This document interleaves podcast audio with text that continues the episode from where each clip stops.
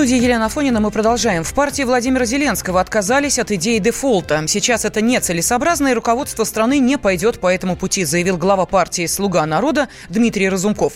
Ранее олигарх э, Игорь Коломойский посоветовал новому президенту Украины списать внешний долг страны и относиться к кредиторам по примеру Греции. Коломойский отметил, что победа Зеленского на выборах свидетельствует о том, что украинцы хотят отдохнуть от реформ, которых требует МВФ. Экс-министр Украины Виктор Суслов объяснил комсомольскому «Комсомольской правде», почему Коломойский заговорил о дефолте.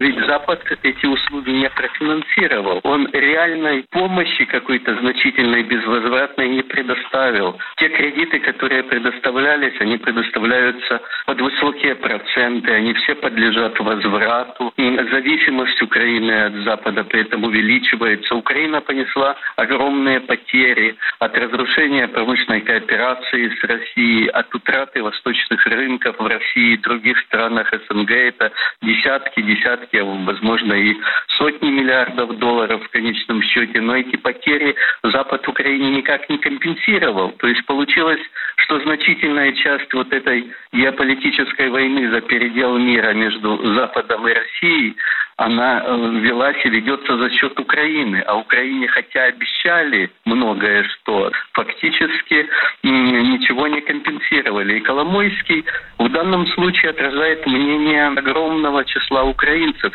В любом случае, в ближайшей перспективе Владимир Зеленский не осмелится объявить дефолт, считает политолог Игорь Шатров. Сейчас, вот так прямо по явной указке Коломойского, Зеленский вряд ли захочет действовать. У него и так уже достаточно проблем и вопросов. Верховная Рада к нему имеет очень много уже претензий, не успел он стать президентом.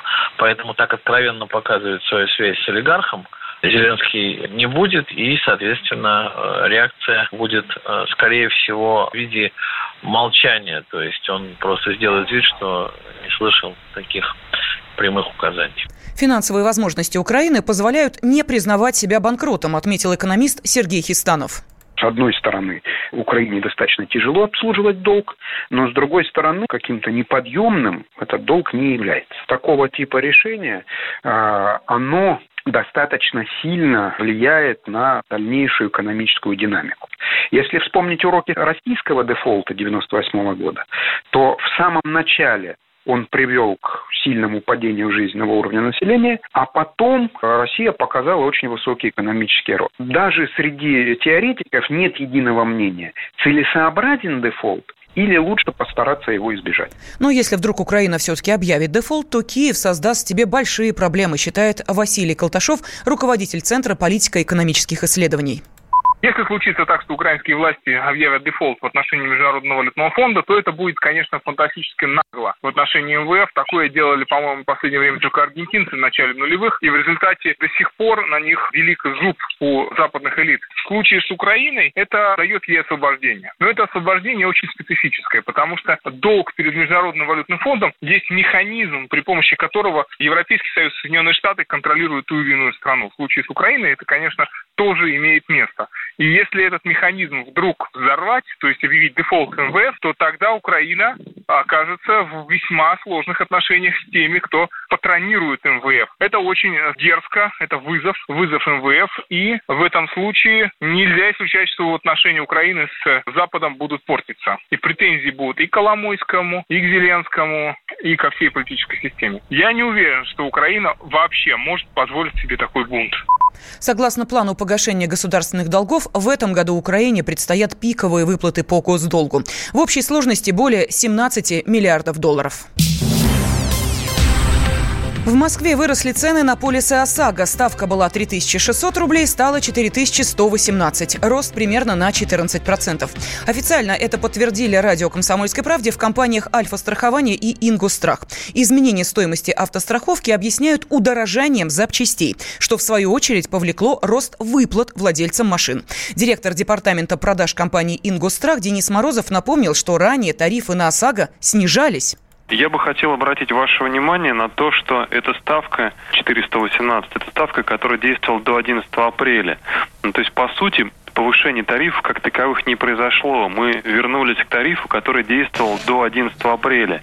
А исполнительный директор Российского союза автостраховщиков Евгений Уфимцев заявил радио «Комсомольская правда», что ничего особенного на рынке не происходит. Три компании изменили тарифы. Я бы не стал из этого делать какой-то серьезный вывод. Надо будет посмотреть, как поведут себя другие страховщики. Мы не спрашиваем у компании аргументы, потому что дело каждая, соответственно, компании. И считаем, что для этого рынок-то и существует. То есть в начале года они понизили, сейчас несколько повысили, не исключая, что потом опять будут понижать. То есть нормальная ситуация с рыночным изменением тарифа. В Российском союзе автостраховщиков сообщили «Комсомольской правде», что предпосылок роста тарифов не ощущают. В целом по России с начала года тарифы упали почти на 6%. Обычным автолюбителям явно паниковать не стоит. Радио «Комсомольская правда». Более сотни городов вещания и многомиллионная аудитория. Донецк 106 FM. Севастополь 107 и 7 FM. Керчь 103 и 6 FM. Эм. Москва 97 и 2 FM. Эм. Слушаем всей страной.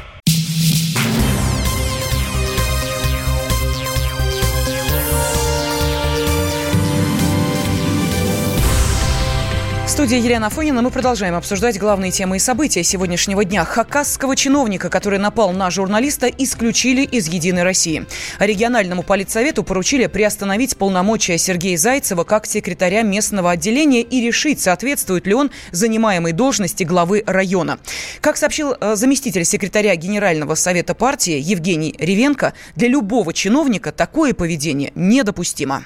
Президиум Генерального совета «Единой России» принял решение исключить из партии Сергея Зайцева, главы Ширинского района Республики Хакасия, за ту безобразную сцену и неадекватное поведение, которое он позволил себе, э, будучи в своем рабочем кабинете, напав с кулаками на журналиста ВГТРК. Хотел бы напомнить, что любой чиновник, тем более член партии «Единая Россия» обязан отвечать на любые, пусть даже малоприятные или неудобные вопросы.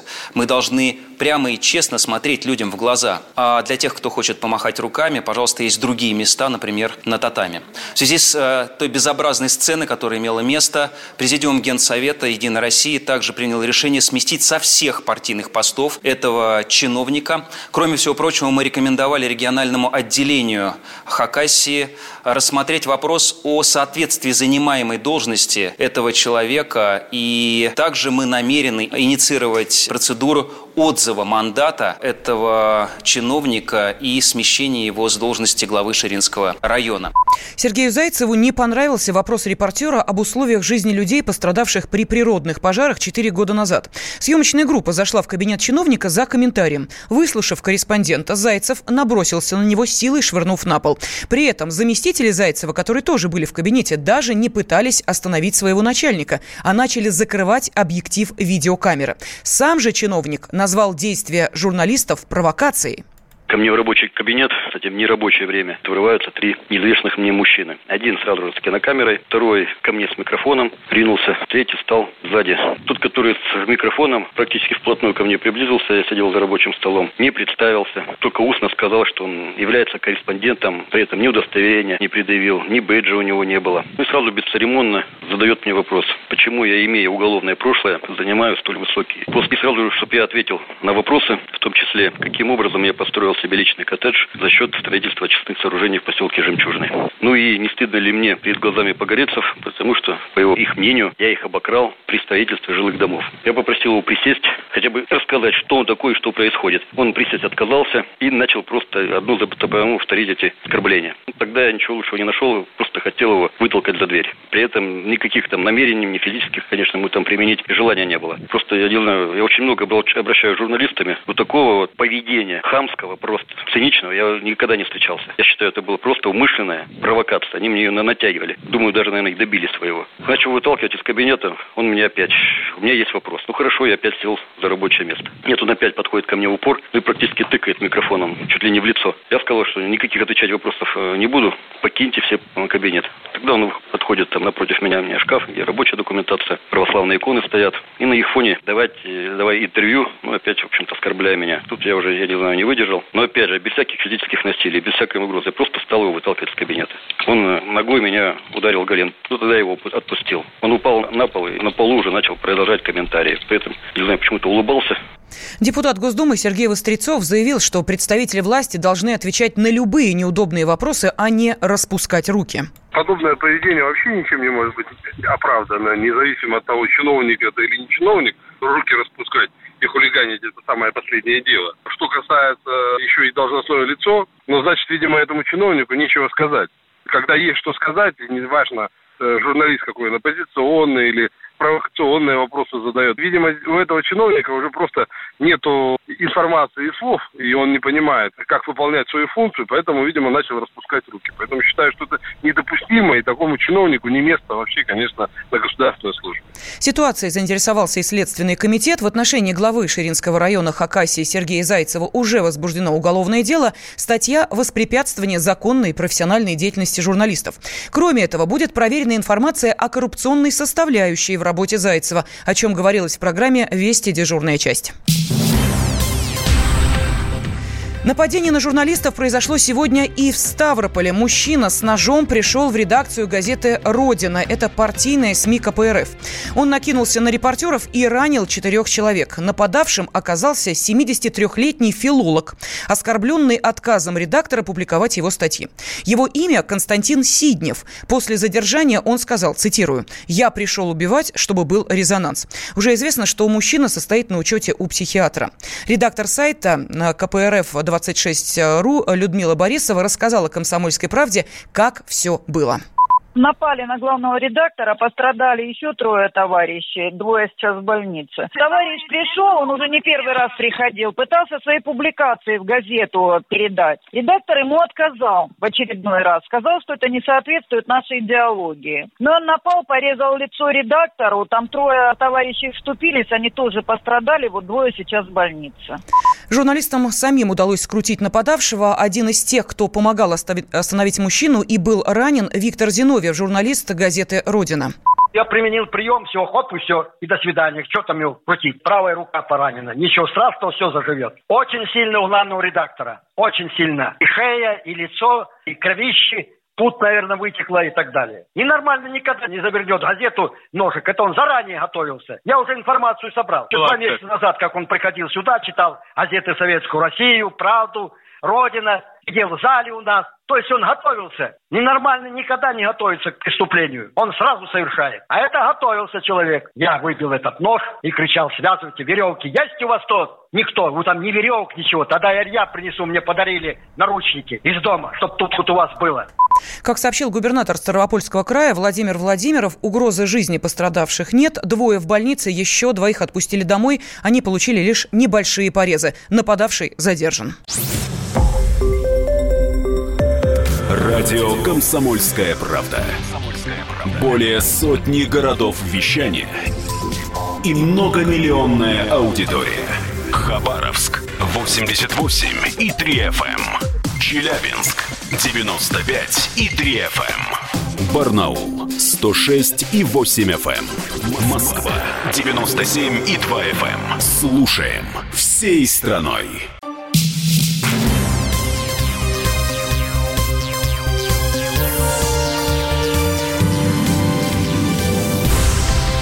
Студии Елена Фонина мы продолжаем. Дмитрий Медведев отменил роуминг. Премьер подписал постановление правительства, которое, по его словам, сделает жизнь россиян комфортнее. Теперь сотовые операторы не будут требовать плату за общение за пределами домашнего региона. Документ опубликован на сайте Кабмина. Жизнь изменится с 1 июня. Леонтий Букштейн, шеф-редактор интернет-портала «Мобильные телекоммуникации», уверяет, цены на сотовую связь никак не поменяются цены не изменятся, потому что э, подписание указа и президентского указа фиксирует просто ситуацию, которую уже давно разрешили операторы. Это чтобы не было возврата к прошлому.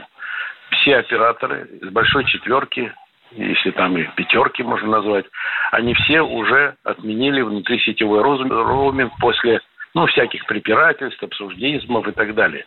То есть это фиксирует, как и положено по указу президента, с 1 июня у нас внутрисетевой роуминг не оплачивается. Все.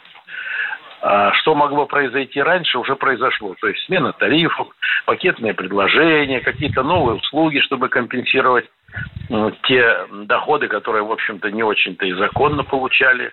Ну, формально законно, но на самом деле с чего бы? За кто кому, за что операторов сейчас платит, когда у всех есть свои домашние сети во всех регионах. Ну, почти во всех.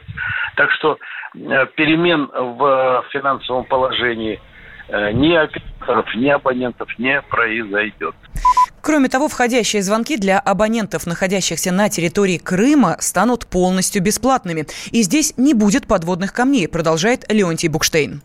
Одна компания там работает из большой четверки, и она все утрясет, как и должно быть, на всей территории э, России. Другие компании в силу ряда обстоятельств не решаются пока это делать. Они будут работать там, как на всей территории России. Ну, а вообще э, это должен быть внутристрановой роуминг, и не должно быть никаких отличий от, от того, что мы имеем в Москве, в Петербурге и на Урале. Ну, до этого были проблемы, потому что ни один из больших операторов не решался туда зайти потому что над головами, над головами висят санкции одной очень такой строгой страны, которая правит всей планетой. И, и там еще акционеры, по-моему, есть зарубежные, поэтому им это было пока не с руки. А вот одна компания, которая сейчас целиком российская, но она крупная, в четверке, она уже работает там, работает, по-моему, уже там, как компания российская с российским регионом. Президент Владимир Путин подписал закон об отмене национального роуминга в России в конце 2018 года. Согласно документу, стоимость услуг связи не будет зависеть от региона, в котором находится абонент. Сотовые операторы смогут брать плату только если те находятся за пределами страны. По закону все операторы связи должны были уведомить своих абонентов об отмене платы за входящие звонки за 10 дней до введения изменений, то есть до 21 мая. Радио «Комсомольская правда». Более сотни городов вещания – и многомиллионная аудитория. Челябинск 95 и 3 FM. Эм. Керчь 103 и 6 FM. Эм. Красноярск 107 и 1 FM. Эм. Москва 97 и 2 FM. Слушаем всей страной.